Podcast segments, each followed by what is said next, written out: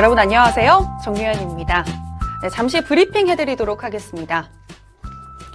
네, 탄핵 이후 정치권은 더욱 분주해졌습니다. 여당은 친박과 비박계로 나뉘어서 사생 결단을 내는 모습인데요. 관련 소식 키포인트 뉴스5에서 전해드립니다. 친박과 비박의 사생 결단은 어떤 모습으로 진행되고 있을까요? 관련 소식 뉴스 초점에서 살펴봅니다. 네, 의리하면 김보성 씨를 많이 떠올리실 텐데요. 김보성 씨 도전으로 화제가 된 로드 FC 035. 그 치열한 경기 현장을 펀펀 스포츠에서 보내드립니다. 네, 기다리신 동안 카카오톡 애뉴스마켓 친구 추가해 주시고요. 또 문자로 사연과 제보도 받고 있습니다. 정규현과 함께하는 월요일 N뉴스마켓 페이스북 댓글 이벤트도 계속해서 진행 중입니다. 여러분의 많은 댓글 부탁드릴게요. 그럼 저는 잠시 후에 뵙겠습니다.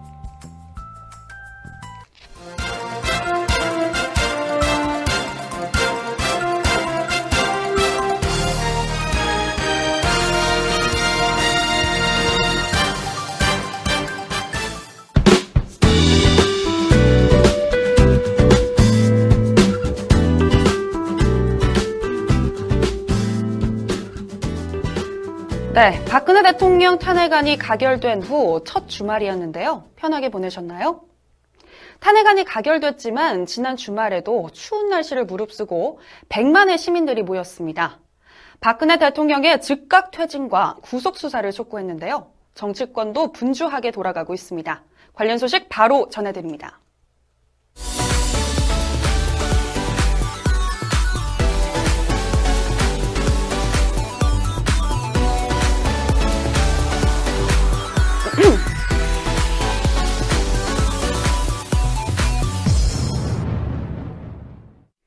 네, 탄핵안 가결됐습니다.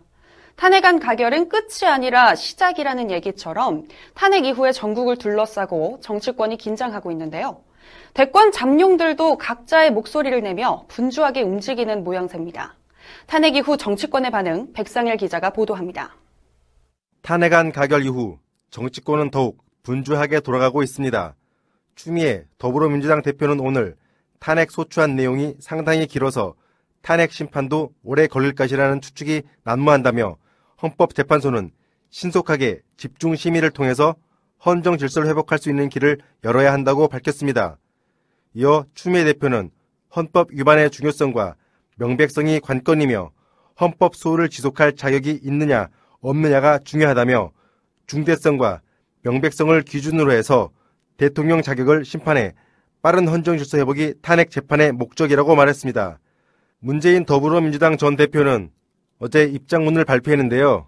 문재인 전 대표는 촛불 민심이 요구하는 청산과 개혁을 위한 입법 과제를 선정하고 추진할 사회개혁기구의 구성을 제안한다며 여기엔 시민사회도 참여하게 해 광장의 의견을 함께 수렴해야 할 것이라고 밝혔습니다. 최근 지지율이 올라간 이재명 성남시장도 오늘 깜짝 발언을 했습니다. 이재명 시장은 안희정 충남지사, 김부겸 의원의 우산으로도 들어가고 결국 다 합쳐서 공동체 팀을 만들어야 한다며 국민을 위해서 일하는 머슴들의 팀을 만들어야 한다고 주장했습니다. 그러나 안희정 충남지사는 이재명 성남시장의 제안에 대해 대의도 명분도 없는 합종연행은 작은 정치이고 구태정치라며 연대 거부 의사를 밝혔습니다. 이어 정치는 대의 명분으로 하는 것이다.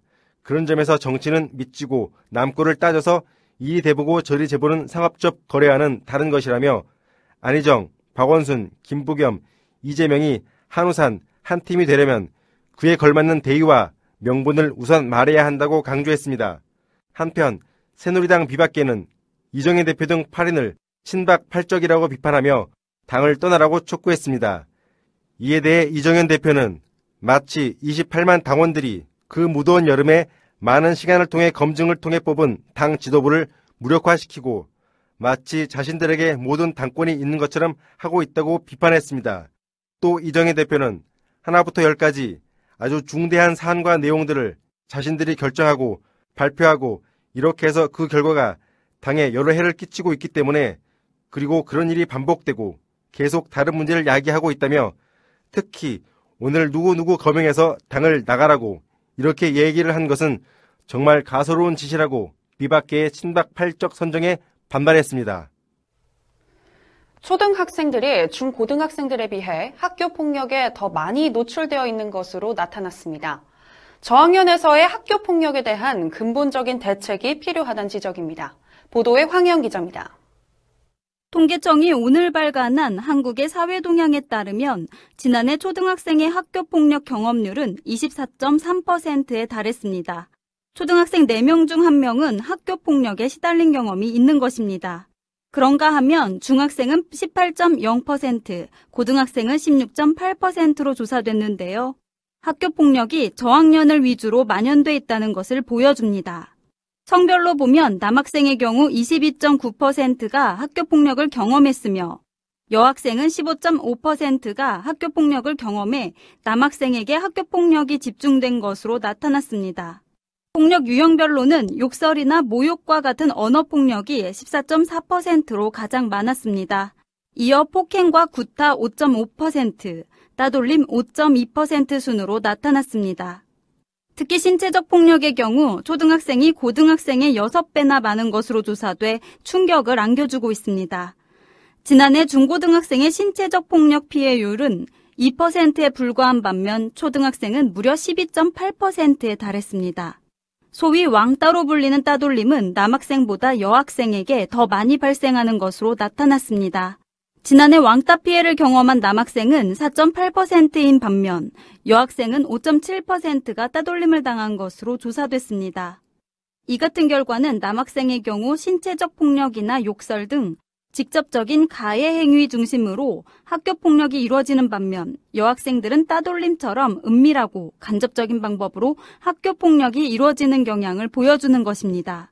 전문가는 어린 시절에 경험하는 학교 폭력은 상처가 더 깊고 오래 남을 수 있다며 학교 폭력의 저연령화에 대한 원인 분석과 대책 마련이 시급하다고 지적했습니다.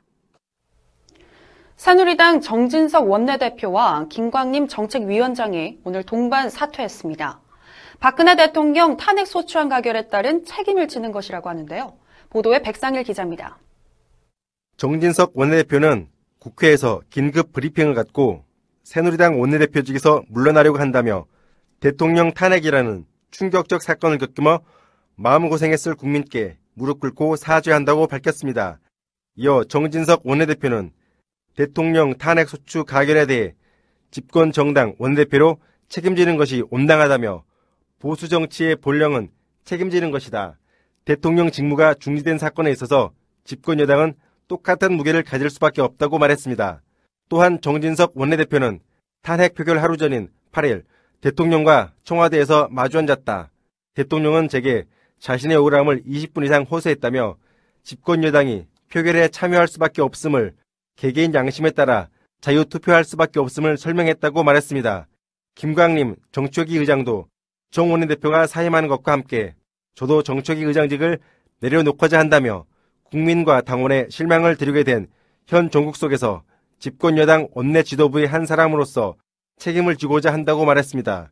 새누리당 당규에 따르면 원내대표가 임기 중 사퇴한 경우 물러난 날부터 7일 이내에 원내대표 정치혁위 의장 선출을 위한 선거를 의원총회에서 실시하고 선거일은 당대표가 선거일 3일 전에 공고해야 합니다. 네, 드디어 결혼하시네요. 배우 겸 가수 신성우가 품절남 대열에 합류합니다. 보도에 김한나 기자입니다. 신성우는 오늘 오후 7시 서울 광진구 쇠라톤 그랜드 워커힐에서 16살 연하의 일반인 여성과 결혼식을 올렸습니다. 신혼여행은 추후 떠날 예정입니다.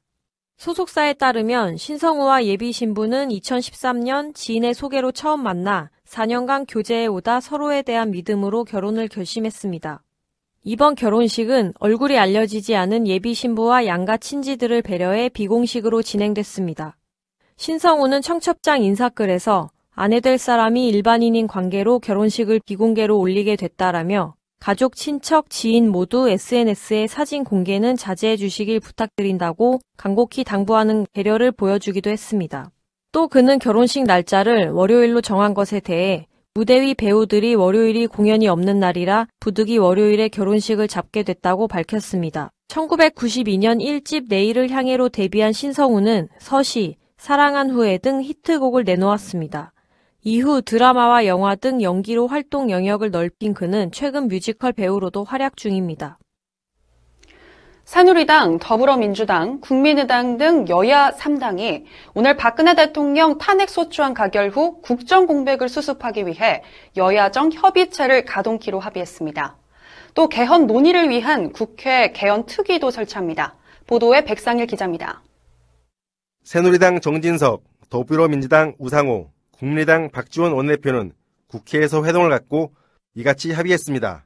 여야는 특히 국정 공백 최소화를 위한 여야정 협의체 구성 운영에 합의하고 형식과 참석 대상은 각 당 논의를 거쳐서 추후 결정하기로 했습니다. 협의체 구성을 위한 실무협의는 3당 정책위 의장과 유일호 경제부총리 겸 기획재정부 장관, 이준식 사회부총리 겸 교육부 장관이 맡게 됩니다.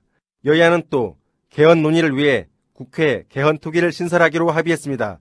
위원장은 새누리당이 맡을 예정입니다. 임시국회 회기는 12일부터 31일로 정했고 본회의는 29일 오후 2시에 개최합니다. 대정부 질문은 20, 21일 양일간 진행되며 20일은 경제 분야, 21일은 비경제 분야 대정부 질문이 실시됩니다. 황교안 대통령 권한 대행은 대정부 질문에 모두 참석합니다.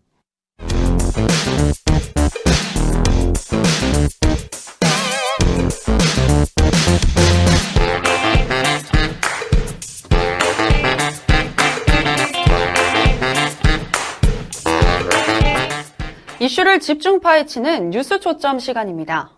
현재 새누리당 내 주도권 다툼이 치열하게 벌어지고 있습니다.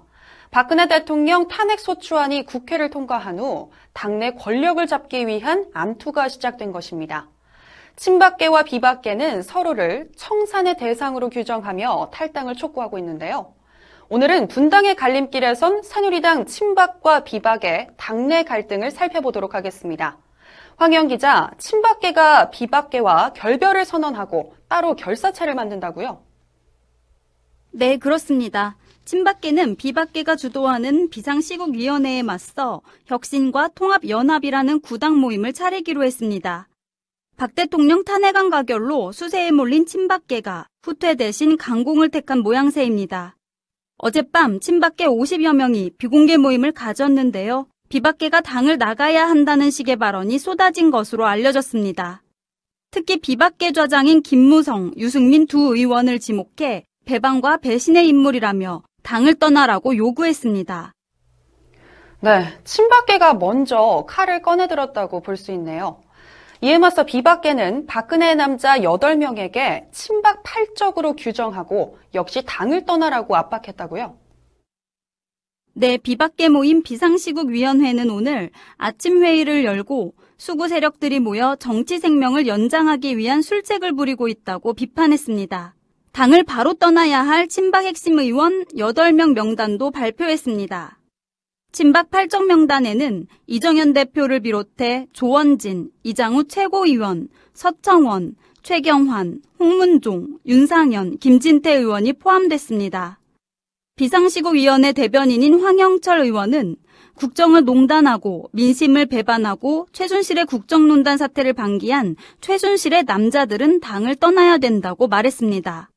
이어 국민들은 이 사람들이 새누리당을 떠날 때 다시 한번 새누리당의 기회가 있을 것이다. 다시 한번 새누리당이 국민의 지지를 회복할 것이라고 말하고 있다며 이 8명이 조속히 당을 떠나 우리 당이 새롭게 출발할 수 있도록 해줘야 한다고 거듭 탈당을 촉구했습니다.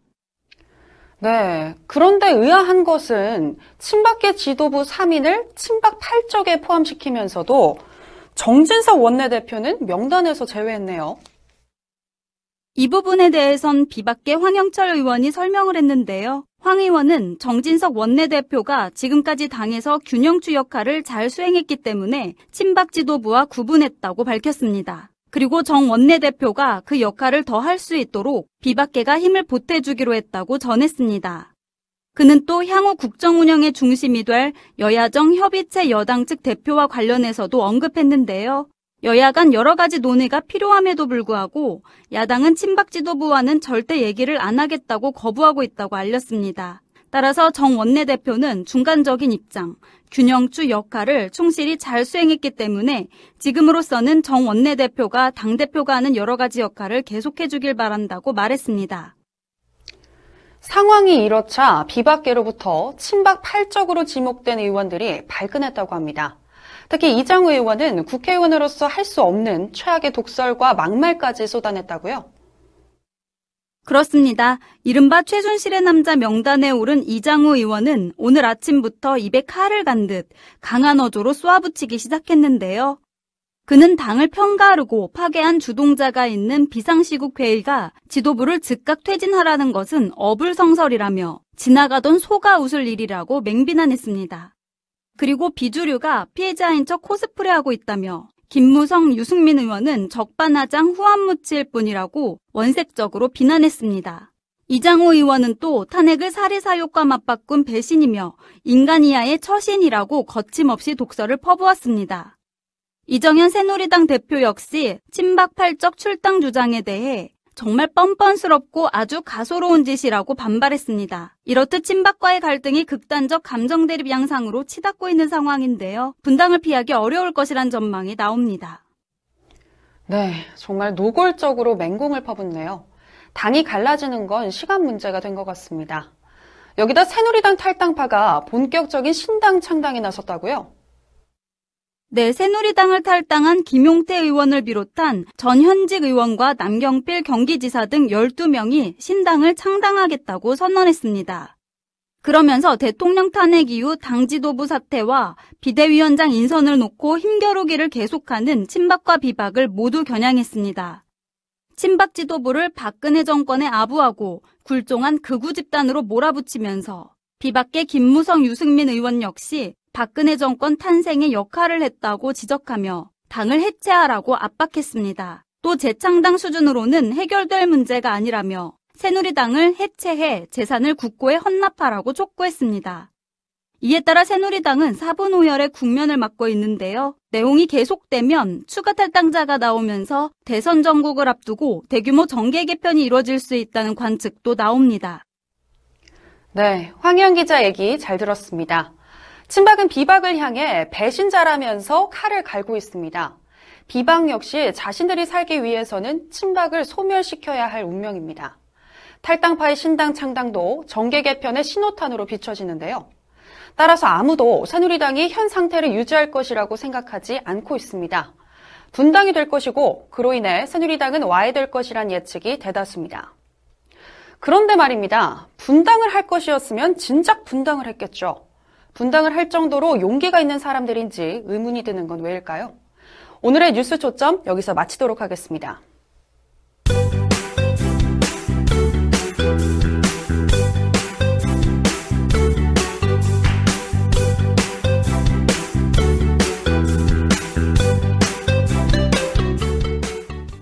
네, 펀펀 스포츠 시작합니다. 지난 10일 서울 장충체육관에서 열린 로드FC 035에서는 다양한 명승부가 펼쳐졌습니다. 이번 대회의 관전 포인트는 신구 대결, 그리고 종합 격투기의 다음 세대를 이끌어갈 신인 선수 간의 치열한 경기였는데요. 소암 어린이를 돕기 위해 파이터로 변신한 의리의 사나이 김보성은 승부와 관계없이 감동적인 경기를 선보이며 많은 박수를 받았습니다. KO 퍼레이드로 혜성같이 등장한 super boy, 최두호는 쓰라린 첫 패배를 경험했습니다. 또한 라이트급 챔피언 권아솔을 필두로 세 개의 타이틀전과 실력파 파이터들이 총출동한 이번 경기는 팬들의 기대를 더욱 높였습니다. 볼거리도 많았고 논란거리도 많았던 올해 마지막 종합격투기 대축제 오늘 펀펀 스포츠에서 전해드리겠습니다. 스튜디오에 김한나 기자 나와 있는데요. 안녕하세요. 안녕하세요.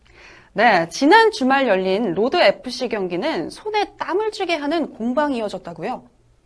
네, 그렇습니다. 먼저 박대성과 김경표의 대결은 라이트급 신인들의 경기로 관심을 모았는데요. 비슷한 두 선수의 경기 스타일로 인해 경기 막판까지 팽팽한 접전이 이어졌습니다. 막판 집중력과 체력에서 우위를 보인 박대성은 판정에 의한 승리를 따냈고 군 전역 후 가진 복귀전에서 확실한 입지를 다졌습니다. 김경표는 프로 데뷔 후 이어온 무패 기록을 5경기에서 마감했습니다. 이정영과 김호준의 경기는 2라운드 내내 쉬지 않고 이어진 타격 공방 끝에 이정영이 웃었습니다. 이정영은 군대 전역 후 복귀해 깊은 인상을 남긴 지난 경기에 이어 또다시 승리를 거뒀습니다. 쟁쟁한 신인들의 대결 정말 볼만했는데요. 특히 이날 주목을 받은 건 의리! 네, 뭐니 뭐니 해도 김보성 선수가 아닐까요? 네, 그렇습니다. 이번 대회는 사랑 나눔 프로젝트의 일환으로 소아암 어린이 돕기 김보성 Road FC 데뷔전이 열렸습니다. 김보성은 소아암 환자에게 입장 수익과 fight money를 전액 기부하기 위해 Road FC에 도전했는데요. 이날 김보성은 일본의 콘도 데쓰오와의 대결에서 결국 패하고 말았습니다. 김보성은 이미 왼쪽 눈이 실명된 상태로 그나마 괜찮은 오른쪽도 시력이 좋지 않아 렌즈를 착용한 채 링에 올랐습니다. 하지만 경기 도중 콘도 데치오의 가격으로 오른쪽 눈마저 부상을 당했고 일시적으로 시력을 잃자 결국 경기 포기를 선언했습니다. 현장을 찾은 격투기 팬들은 승패에 관계없이 김보성에게 진심 어린 응원과 박수를 보냈습니다. 김보성의 부상으로 인한 패배에도 불구하고 많은 팬들이 오랫동안 자리를 떠나지 않고 그를 지지했습니다. 네, 김보성 씨 너무 멋있네요. 말이 아닌 행동으로 보여준 김보성의 경기는 승패를 떠나서 모두에게 감동을 선사한 것 같은데요. 그런데 김보성 씨의 부상이 걱정됩니다. 부상은 어느 정도인가요? 네, 시합 후 김보성은 병원으로 이동해 메디컬 체크를 받았고 안화 골절이라는 진단을 받았습니다. 눈뼈가 골절돼 현재 수술 위기에 처해 있는데요. 이와 함께 김보성이 병원에서 찍은 사진이 공개됐습니다. 사진 속 김보성은 오른쪽 눈이 퉁퉁 부어 있음에도 왼손으로 주먹을 불끈 쥐어 보이며 의리 포즈를 취해 눈길을 끌고 있습니다. 경기 후 김보성은 눈 주위가 함몰됐다면서 왼쪽 눈이 안 보이다 보니 오른쪽은 되도록 수술을 안 했으면 한다고 전해 안타까움을 자아냈습니다. 그러면서도 종합 격투기 도전은 의미 있는 싸움이었다며 응원에 동참해준 동료 연예인들을 비롯해 관중 시청자들이 보낸 아낌없는 성원은 분명 소아암 아이들에게 큰 힘이 됐을 것이라고 전해 보는 이들을 뭉클하게 했습니다. 네, 김보성 씨 빨리 쾌유하기를 바랍니다. 이번엔 조금 씁쓸한 소식인데요. 박대성은 이날 성추행 논란에 휩싸이며 온라인을 뜨겁게 달구고 있죠. 네, 그렇습니다. 문제는 경기가 끝난 직후 케이지에서 사진 촬영을 하는 도중에 일어났습니다. 승리의 기쁨에 도취된 박대성은 시상을 위해 함께 케이지 위에 올라온 로드걸 최설아 씨의 허리춤을 한 팔로 끌어안았습니다. 특히 최설아 씨가 놀란 표정으로 거부했음에도 짧은 시간에 반복적으로 이런 행위가 벌어졌는데요. 이를 대회장과 TV로 지켜본 팬들 사이에서 성추행 논란이 불거졌고 졸지에 박대성은 성추행 파이터란 오명을 썼습니다. 그는 대회 당일 현장에서 사과하기 위해 최설화를 찾아갔지만 자리를 비운 상태라 직접 사과는 하지 못했습니다. 최설화는 경기 직후 자신의 인스타그램에 승리에 대한 표현도 좋지만 하루 종일 고생하시는 road girl 분들을 배려해 주셨으면 진정한 챔피언이 됐을 것 같다며 우회적으로 심경을 털어놨습니다.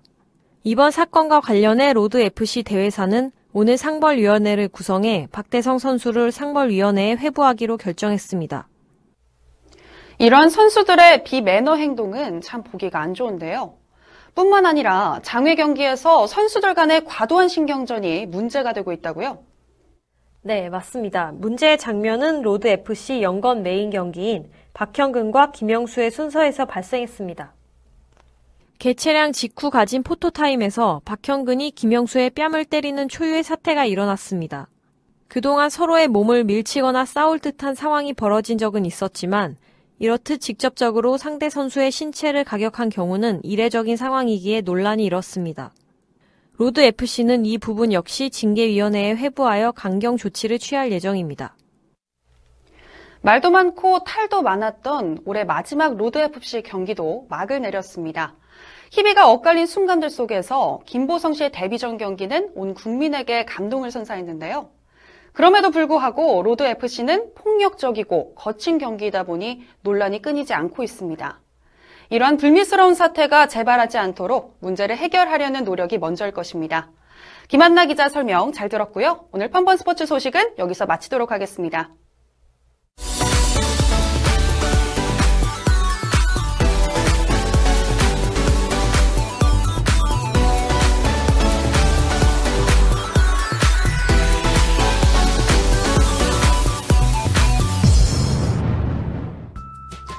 누군가는 타인의 목숨을 위해 자신의 목숨을 걸기도 합니다.